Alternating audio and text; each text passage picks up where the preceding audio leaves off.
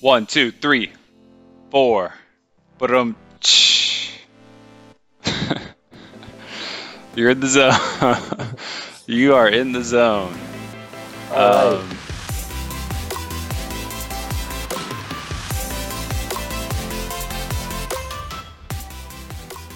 we are totally, fully set up and ready to go. Chapter 22 in the NASB.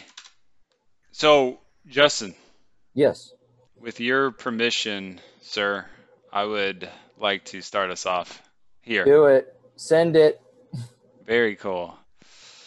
Okay, uh, Genesis chapter 22. The offering of Isaac. Now it came about after these things that God tested Abraham and said to him, Abraham. And he said, Here I am. He said, Take now your son, your only son, whom you love, Isaac, and go to the land of Moriah and offer him there as a burnt offering on one of the mountains of which I tell you. So Abraham rose early in the morning and saddled his donkey and took two of his young men with him and Isaac his son. And he split wood for the burnt offering and arose and went to the place of which God had told him. On the third day, Abraham raised his eyes and saw the place from a distance. Abraham said to his young men, Stay here with the donkey, and I and the lad will go over there, and we will worship and return to you. Abraham took the wood of the burnt offering and laid it on, hi- on Isaac his son. And he took in his hand the fire and the knife. So the two of them walked on together. Isaac spoke to Abraham his father and said, My father. And he said, Here I am, my son. And he said, Behold the fire and the wood, but where is the lamb for the burnt offering? Abraham said, God will provide for himself the lamb for the burnt offering, my son. So the two of them walked on together. Whoa. Where did how did we get here? This is a, this is a very interesting um, situation that God has Abraham in at the moment. Yes, it is. Um, obviously, the Did you want to summarize it for us? yeah, yeah, Okay. absolutely. So now it came about after these things. Basically, what things are we talking about? Um, Isaac was ultimately born. Abraham sent Hagar and Ishmael into the wilderness, and according to what God told him to do. And so this is after that, um, and now it appears Isaac has grown up a little bit. Isaac's no longer, you know, he's post weaning. Um, you know, they just had that festival. They just had that festival in which he was weaned, and people, scholars believe that was around two to three years old. But now we're we've jumped into the future. Isaac's much older, and God specifically comes to Abraham and tells Abraham that he needs to take his son to the land of Moriah and offer him as a burnt offering on one of the mountains. And so Abraham starts on this trek to go and, and make this offering. And uh, Abraham also specifically asks Isaac to carry some wood while Abraham carries the fire and the knife. And so, just with that one verse, you start to think, well, fire, when I think fire, right, maybe that was a torch or maybe it's some type of fire starting equipment. But it sounds like Abraham's not carrying a heavy load, right? Isaac's carrying the heavy load here up to this mountain. And Isaac asks a really good question. Um, hey, where's the where's the lamb for the burnt offering, right? We're taking all this equipment to go up there and do an offering, Awkward. but right? where's the equipment? And Abraham ultimately says that God will provide the burnt offering. So one of the reasons, obviously, why you know it's believed that Isaac was a little bit older is obviously he's carrying a heavy load. I think there's also an indication here that uh, Isaac, you know, is likely stronger than his father at this point. Um, his father is well over 100 years old.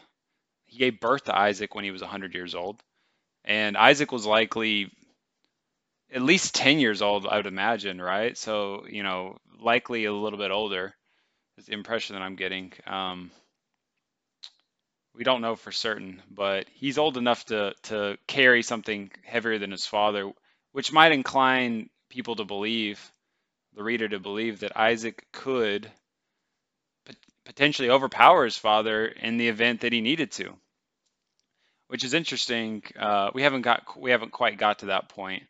Um, I'll save some of that for the next paragraph.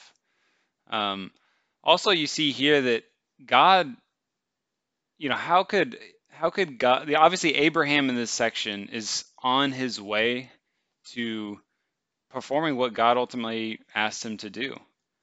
And how has Abraham's faithfulness increased so much?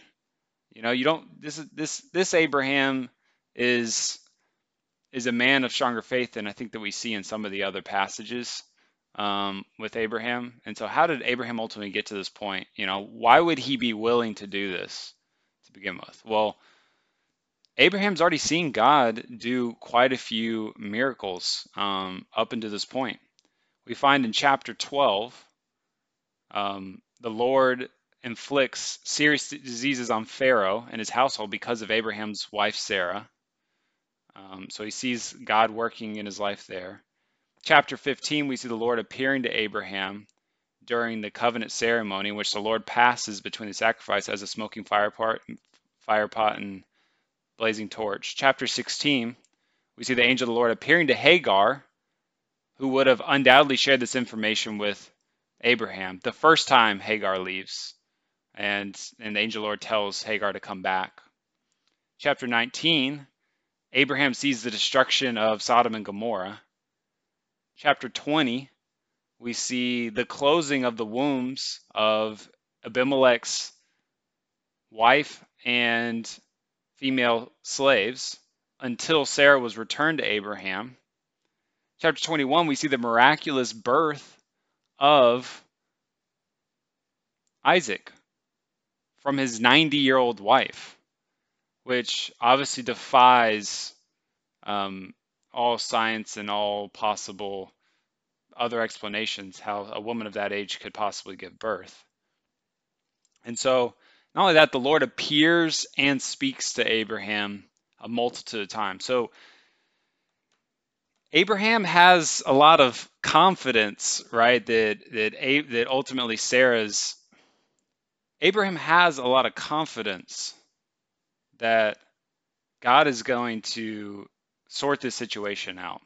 You know, he the God to trust God. He's built up this faithfulness. He's seen what God has done in his life, and he, he's just he's a much stronger man of faith um, at this time. Additionally, what we also see is uh, in previous chapters, God specifically promises to Abraham a covenant with his son through his wife Sarah, as well as basically more descendants than you could possibly ever count. And here are the verses. Chapter 17, verse 19. God said, Yes, but your wife Sarah will bear you a son, and you will call him Isaac. I will establish my covenant with him as an everlasting covenant for his descendants after him. So uh, clearly, Isaac has a has a, a blessed future. Um, additionally, in chapter 15 of Genesis, verse 5, took him outside and said, Look up at the sky and count the stars. If indeed you can count them, then he said to them, So shall your offspring be. So there's a big promise for Isaac in the future. And so Abraham, having seen the miracles before, could have likely thought, hey, this is one of those situations where God can, if I if I sacrifice my son, God can bring Isaac back to life if he wants to, or find other some find some other means to to accomplish God's promises through his specifically through his son Isaac. So there's just now with all that said, with all that said, that must have been a tough thing, okay? Especially with his wife Sarah, right? Hey, uh God's asking, you know, God's asking me to basically take our son up to um, this mountain and sacrifice him. Now, it doesn't say whether that conversation was had before they left. Um, I don't know if that's clearly specifically mentioned, but that's a tough that's a tough thing to even with all that that's a really tough imagine putting yourselves in that shoe in their shoes you know that's a crazy tough thing that's not something that's just you could easily easily do um, imagine on that walk, he had a lot of opportunity to reflect on what he was really doing, and I'm sure many of doubts popped into his head. Um, but it's you know he's he's making this trek on his way up there. What do you think? Yeah, man, those were some good points. So it, the the the walk was actually around 50 miles because they were in Beersheba and they went to Mount Moriah and Mount Moriah is actually where the, the, the Temple Mount would end up being in the Old Testament. So it's a significant place. And I don't think, so I don't think, based on what I see in scripture, that Abraham had the conversation with Sarah ahead of time. I think she found out after. And uh, in in a, a chapter that, that's coming up quick, I'll I'll explain that um, because it's something that's in that chapter. So I agree with you, man. This would be such a difficult thing.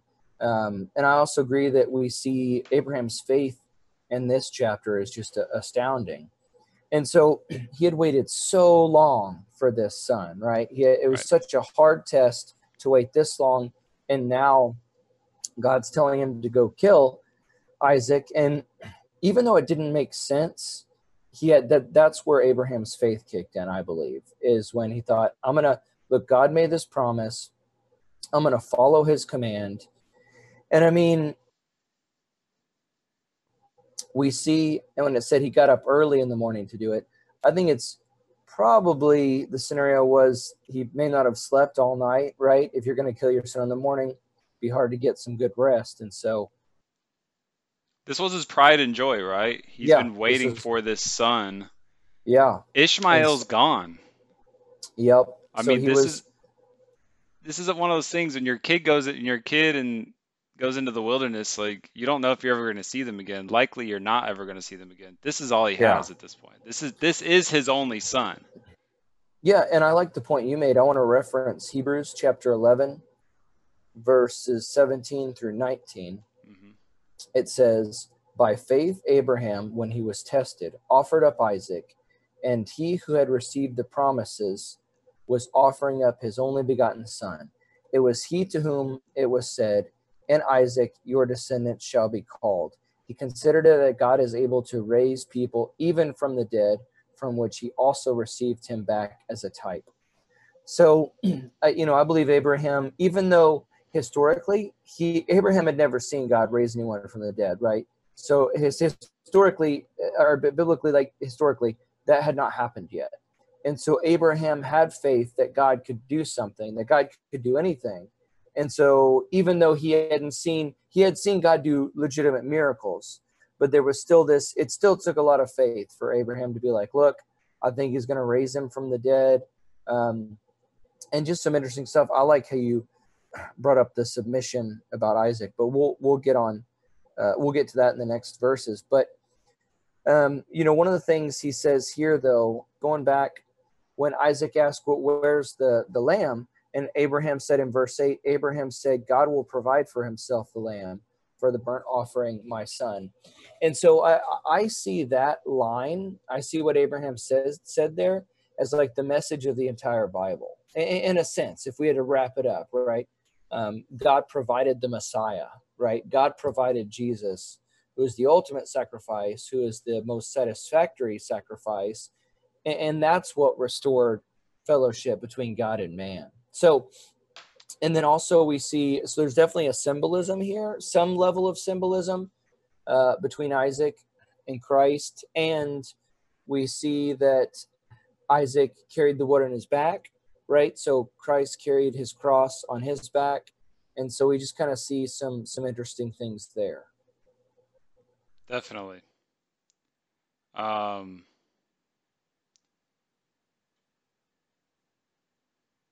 You know, I read uh, something also interesting with regards to child sacrifice. Um, let me read this passage from Dr. Constable here. The Lord was not asking Abraham to make any greater sacrifices to him, the true God, than his pagan neighbors were willing to make to their false gods. Canaanite religion involved child sacrifice but we do not know for sure that the Canaanites practiced it, practiced it as early as Abraham's time. The demand to sacrifice Isaac was indeed only made to prove that Abraham was not behind the heathen in the self denying surrender of his dearest to his God, and that when the demand had been complied with in spirit, the external fulfillment might be rejected. It's, you know, definitely fascinating. Obviously, we would condemn child sacrifice um, today, and I think God has really always condemned child sacrifice. And one of the questions that pops up is why would God ask Abraham to sacrifice his own child? And I, I, I think the response to that is really this was a test. God never planned for Abraham to sacrifice his child to begin with.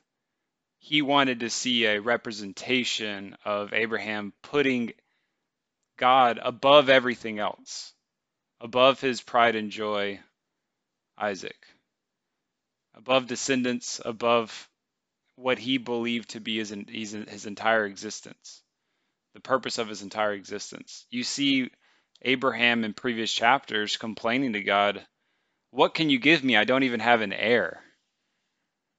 Who's, who am I going to give all my, my stuff to, basically? And so, obviously, this was really important. This was really, really important to Abraham, uh, really important to Sarah, their son Isaac. So, cool. You want to jump into verse 9? Yes, I do. Verse 9 Then God came to the place of which God had told him, and Abraham built the altar there and arranged the wood, and bound his son Isaac, and laid him on the altar on top of the wood. Abraham stretched out his hand and took the knife to slay his son. But the angel of the Lord called to him from heaven and said, Abraham, Abraham. And he said, Here I am. He said, Do not stretch out your hand against the lad, and do nothing to him for I know that you fear God, since you have not withheld your son, your only son, from me. Then Abraham raised his eyes and looked, and behold, behind him a ram caught in the thicket by his horns. And Abraham went and took the ram and offered him up for a burnt offering in the place of his son. Abraham called the name of that place, The Lord will provide. As it is said to this day, In the mount of the Lord it will be provided.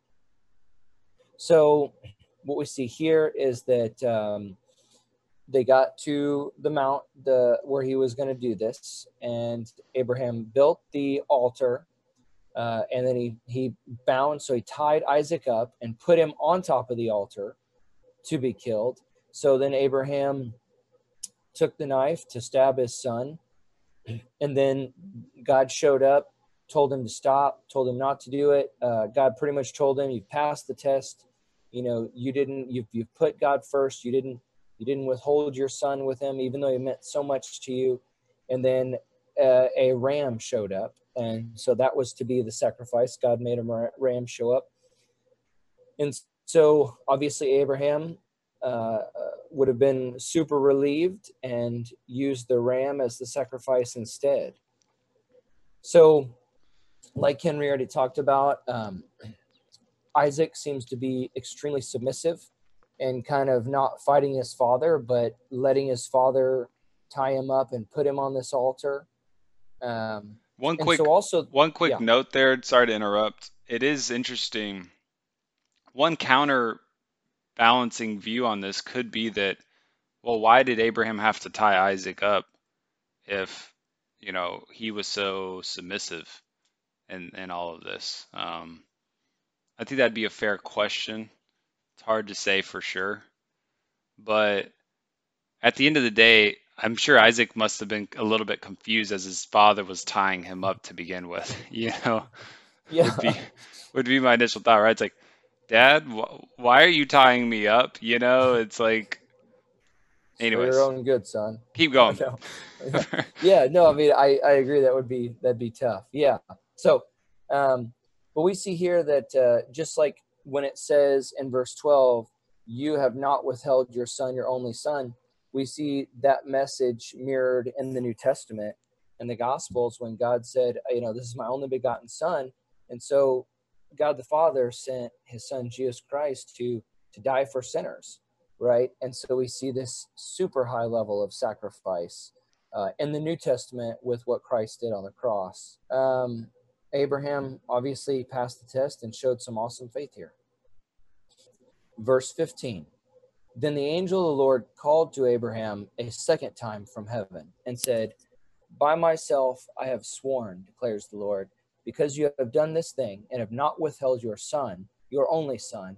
Indeed, I will greatly bless you, and I will greatly multiply your seed as the stars of the heavens and as the sand which is on the seashore and your seed shall possess the gate of their enemies.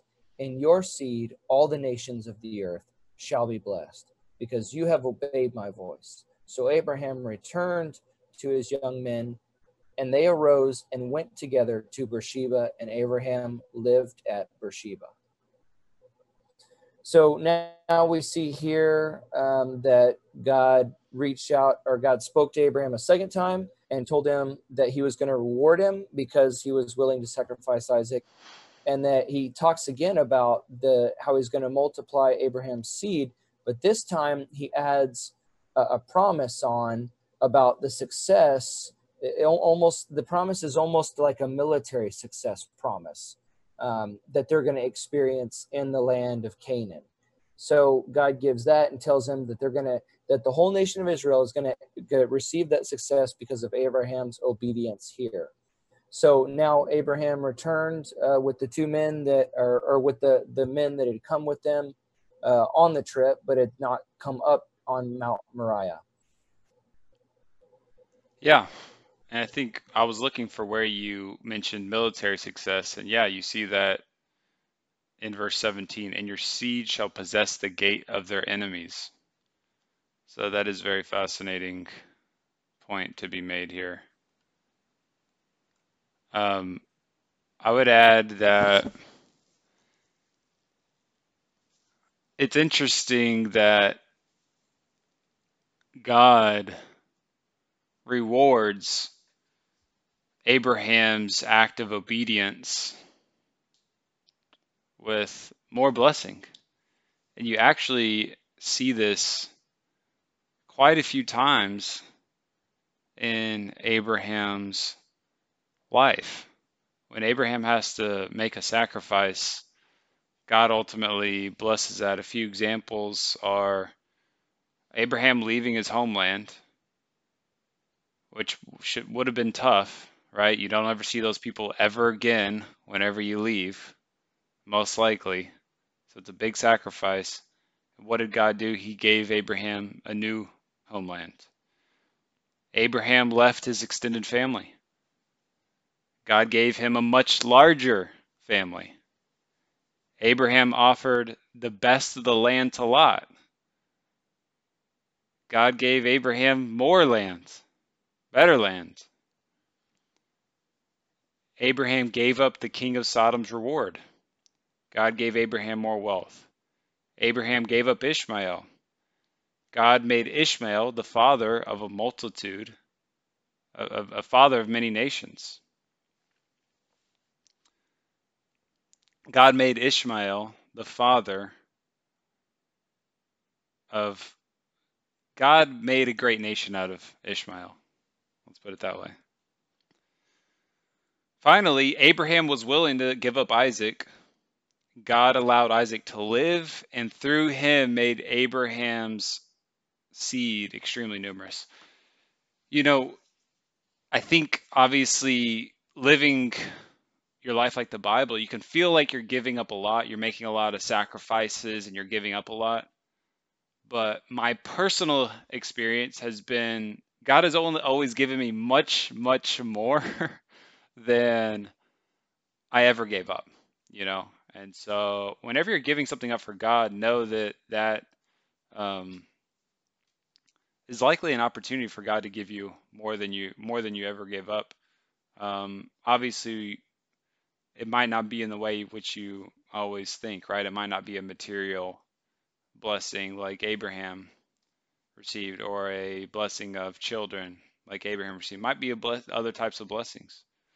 Um, so there's a lot of people in order to be in order to come to Christ, they have to sacrifice a lot, depending where you are. You know, if you're if you grew up in a Christian family and you're a bit rebellious and, you haven't put your faith in God for one reason or another, and you just want to live your life the way you live it, and then you come to Christ, yes, you have to give something up, but you're never really quite giving up your family. There's certain people in the world that they have to sacrifice everything. I mean, they're they have to sacrifice their family. They have to sacrifice a lot of what we're that what Abraham had to sacrifice. You know, their family never wants to talk to them again after they be, they become a Christian. But I would just say that if you're facing one of those situations in which you want to come to Christ and you want to put God first in your life, while it might seem on the front end that you're sacrificing a lot, there's so much more to be gained. Obviously, just a quick, few quick examples. For one, eternal life, okay, which is important. Um, number two, have, being able to live a life for God for the rest of our years on this planet.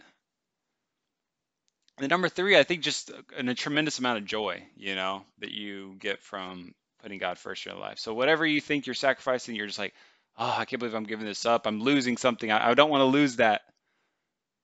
As soon as you just let let it go, right? Let your let go of whatever it is you're hanging on to. Um, I think you'll find that it's worth it. Verse 20. Now it came about after these things that it was told Abraham, saying, Behold, Milcah also has borne children to your brother Nahor. Uz, his firstborn, and Buz, his brother, and Kemuel, the father of Aram, and Chesed, and Hazo, and Pildash, and Jidlaph, and Bethuel. Bethuel became the father of Rebekah. These eight Milcah born to Nahor, Abraham's brother. His concubine, whose name was Reumah, also bore Tebah and Gaham and Tahash and Maacah right here, um, I, I, believe that this is how the uh, this is how Moses is tying in Rebecca, right? So we jump straight to this lineage of Rebecca because that's going to become relevant very soon. That that uh, Abraham is going to want to find a wife for his son, and so it's relevant to know. But he wants to find a wife for his son from his own his own people group, not from Canaan.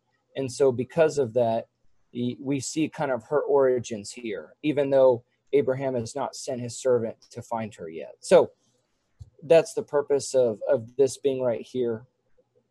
So that uh, Abraham knows it's gonna Abraham knows that he has descendant or that he has relatives who who have uh, these children and who, who has a daughter named Rebecca. Um, I mean, obviously, Abraham doesn't know about Rebecca specifically. It's Abraham's servant that goes and finds Rebecca. But Abraham is being given information to know that he does have relatives that do have children and that there is a place that he can go to get to find Isaac a wife. Yeah, Rebecca's a big, important character coming up. So keep an eye on her. Yep. So yeah, I just wanted to say, just with the chapter as a whole, though, uh, like Henry had talked about, uh, you know, full obedience to God doesn't hold anything back, and and that's where Abraham is such an amazing example here. So I think it's easy for us to read about Abraham's life and see the areas where he fell and be like, man, Abraham, like if I was in your shoes, I wouldn't have lied about my attractive wife being my sister twice. I would have already learned that God will protect me and all these things. Um, so we can look back and we, we can, you know, claim hypotheticals, but how much, how many of us are not holding anything back from God? right? Because that's what Abraham did. Abraham didn't hold anything back from God. Mm. And so that's the area that I would say, if nothing else, that's the area in which Abraham's life should challenge us. I think as, as a Christian, it can be really easy to give God all these areas of our life and hold back maybe one area and, and say, look, I look, uh, you know, I'm going to give you 100% in these areas and I'm going to I'm going to I'm going to give you 80 in this one area or I'm going to give you 70 or whatever it is.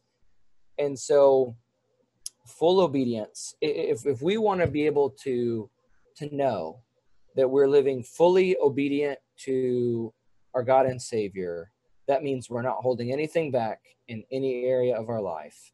And that's hard to do. But when we do that, I agree with what Henry said we will see the the fruits of it and i believe we'll be very glad i know for me personally i've been very glad when i decided to not hold back any area from god even though it was hard before uh, beforehand to not hold it back afterwards definitely was was glad i did it i think the i think the biggest jump comes from letting go that last 20% too you know that letting go that last 20% it's such a relief. And it really opens you up to serve God in ways that you never thought that you would be willing to do. So let, let go of that 20, last 20%, whatever you're hanging on to, let go of that. It'll definitely be worth it. The message here is not to sacrifice your children, though unless you get a very clear, very clear.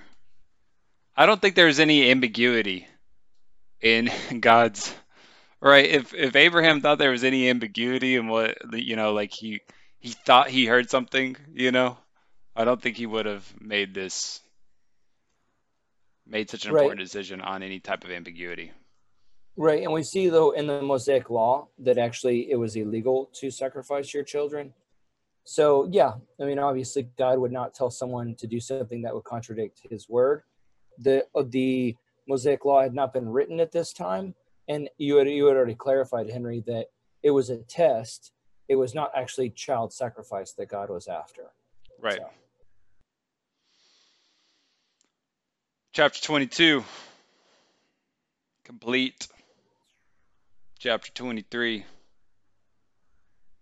We'll see you next time.